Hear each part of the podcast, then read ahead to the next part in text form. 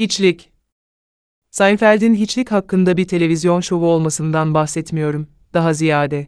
Bu bölüm hiçlikle ilgili. Yani tam anlamıyla hiçlikle ilgili, sıfır sayısı ile ilgili. Çok az sayıda insanın düşünmeye zahmet ettiği bir sayı.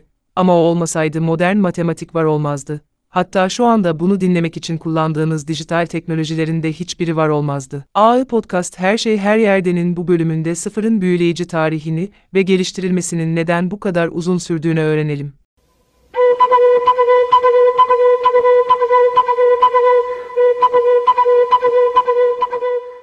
Sıfır, insanlık tarihinde nispeten yeni bir gelişmeydi. Bunun nasıl ortaya çıktığını anlamak için, Bugün muhasebe dediğimiz matematiğin başlangıcına kadar gitmemiz gerekiyor. İnsanlar gerçek dünyadaki gerçek şeyleri tanımlamak için numaralandırma sistemleri geliştirirler. Mesela 3 tavuğunuz ya da 4 çuval tahılınız olabilir. Sayılar soyut bir kavram değildi. Gerçek şeylere bağlıydılar ve yazılı sayı sistemleri bir şeylerin kaydını tutmak için tasarlanmıştı. Yani muhasebe için bir şeyin sıfırını tanımlamaya gerek yoktur. Eğer bir şeye sahip değilseniz, o zaman ona sahip değilsinizdir. Olmayan bir şeyin kaydını tutmaya gerek yok. Bir şeye sahip olmama fikri aslında karmaşık değil. Çocuklar saymayı öğrendiklerinde sıfırı da öğrenirler. Aslında anlaması oldukça kolay bir kavram. Ama bir şeye sahip olmama kavramını yazılı bir sayı şeklinde ifade etmek, tıpkı bir, iki veya üç sayıları gibi, biraz zaman aldı.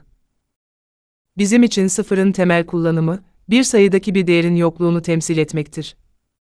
201 sayısındaki sıfır, o sayının onlar basamağında hiçbir şey olmadığını temsil eder. Bir sayının değerinin bu şekilde yer tutucu olarak kullanımı, sıfırın en eski kullanımının ortaya çıktığı yerdi. Bildiğimiz en eski yazılı sayı sistemi eski Babil'den geliyor. Babilliler 60'lı kesirli bir numaralandırma sistemi olarak bilinen sisteme sahipti. Bu sistem 60 basamağa dayanıyordu. Bizim kullandığımız numaralandırma sistemi ise 10 basamağa dayanıyor. Babil sistemi, bir şeyin değeri olmadığını belirtmek için sayı yerine boşluk kullandı. Zamanla aynı şeyi belirtmek için çift eğik çizgi kullanmaya başladılar ama bu sıfırla aynı şey değildi. Bu daha çok noktalama işareti kullanmak gibiydi ve asla bir sayının sonunda kullanılmazdı.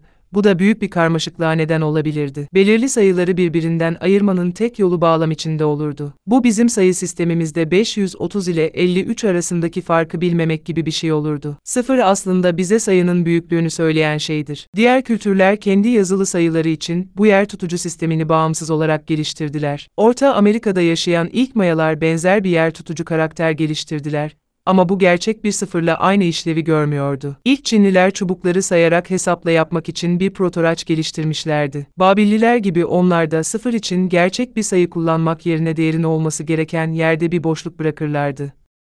Asıl sıfırın ilk kaydı Hindistan'dan geliyor. Huş ağacı kabuğu üzerine yazılmış eski bir matematik metni olan Baksali el yazısı, sıfır olarak bir nokta sembolü kullanıyordu. Bu metnin karbon tarihi MS 250 yıllarına kadar uzanıyor. Başka bir Hint metni olan Aravahita, desibel tabanlı bir sistemde sıfırı ilk kez kullanıyor. Bu sistem MS 500 yılına kadar uzanıyor ve Aravahita, desibel tabanlı bir sistemin kullanımını bir yerden bir yere, her biri bir öncekinin 10 katıdır diyerek açıklıyor. Bugün bildiğimiz sıfırı keşfettiği kabul edilen kişi, Hintli matematikçi ve astronom Ramagupta'dır. İlk sıfır kavramını sadece bir yer tutucu olarak değil, aynı zamanda matematiksel kurallarla tamamlanmış tam gelişmiş bir sayı olarak geliştirdi. Hatta sıfırı pozitif ve negatif sayılarla birlikte bir sisteme dahil etti. Fark edeceğiniz üzere sıfırın erken gelişiminde hiçbir şekilde yer almayan tek yer Avrupa'dır. Avrupalılar sıfır ve ondalık tabanlı bir sayı sistemini benimseme konusunda gerçekten geç kaldılar. Geliştirilen bağımsız bir sıfır sistemi yoktu. Antik Yunanlılar için sorun felsefi bir sorundu. Numaralandırma sistemlerinde bir sıfır veya yer tutucu bir değer bile yoktu. İçlik fikrine kafa yormakta çok zorlandılar. Aslında Avrupa'da hiçlik ve fiziksel boşluk kavramı hakkındaki tartışmalar orta çağ kadar sürdü. Dinleyen çoğu insan en azından sıfırın olmadığı Roma sayılarını az çok biliyordur. Latin sayıları Superbowls veya Vires Demanis gibi şeyleri numaralandırmak için harika olsa da, çarpma veya bölme gibi hesaplar yapmak için resmen bir felaket. Sıfırın modern dünyaya gelmesi Araplar ve Farslar aracılığıyla gerçekleşti. Hindistan'da yaratılan ondalık sistemi benimsediler ve kendileri kullanmaya başladılar. İranlı matematikçi Muhammed bin Musa el-Harezmi, ondalık sayı sisteminin kullanımına kaynak olarak bir metni yazdı. Hint sayı sistemiyle El-Harezmi başlıklı kitap daha sonra Latince'ye çevrildi ve Hint sayı sisteminin popülerleştirmesinde başlıca aracı oldu. Sıfır ve ondalık sayılar daha sonra Avrupa'ya 11. yüzyılda Endülüs'teki Mağribi İspanyası'ndan geldi. Araplar tarafından Avrupa'ya getirildikleri için, aslen Hindistan'dan gelmesine rağmen Arap sayıları olarak bilinmeye başladılar. İnterap sayı sisteminde sıfırı gerçek anlamda benimseyen ilk Avrupalı matematikçi, Psalı Leonardo olarak da bilinen İtalyan matematikçi Fibonacci'ydi. Aslında bu sistemde matematik işlemleri Roma rakamına göre çok daha kolaydı. 15. yüzyıla gelindiğinde Avrupa'daki çoğu matematikçi Hinterap sayılarında sıfır kullanıyordu.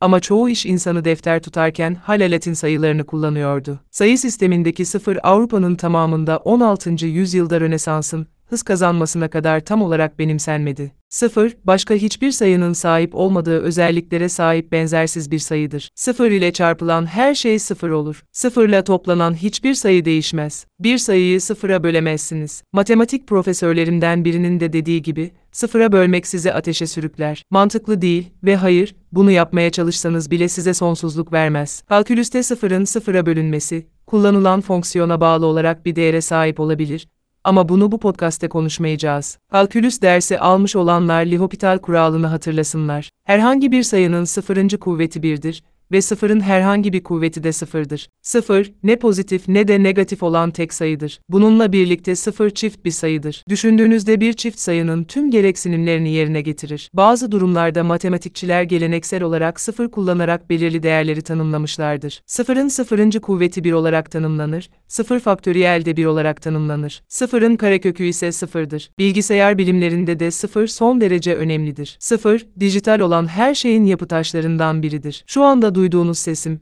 milyonlarca bir ve sıfıra kodlanmış ses dalgalarından başka bir şey değil. Elektronik tablolar ve veri tabanları sıfır kavramını yeniden düşünmemize bile neden oldu. Elektronik tablodaki bir hücrede hiçbir şey yoksa, değer sıfır değil nul olur. Sıfır ve nul arasındaki fark çok ince bir farktır ama sıfıra nul kümesinin kardinalitesi denir. Elektronik tablodaki bir hücrede hiçbir şey yoksa, o zaman içinde sıfır şey vardır. Ama hücreye sıfır yazdığınız anda hücrede bir şey var demektir ve tek öğe sıfır olsa bile artık orada sıfır öğe yoktur. Anladınız mı? Yani sıfır gerçekten önemli ve insanların hep sahip olduğu bir şey değildi. Şimdi sıfırdan biraz daha büyük bir zaman ayırın ve kesinlikle hiçbir şey ifade etmeyen, ama kesinlikle her şeyi ifade bu sayıya teşekkür edin. Spotify veya Apple Podcast üzerinden bir yorum bırakarak veya abone olarak programı destekleyen herkese sonsuz teşekkürler. Bırakacağınız basit bir yorum bile programın diğer podcastler arasında keşfedilmesine yardımcı olabilir. Lütfen abone olun ve merakınızı yitirmeyin.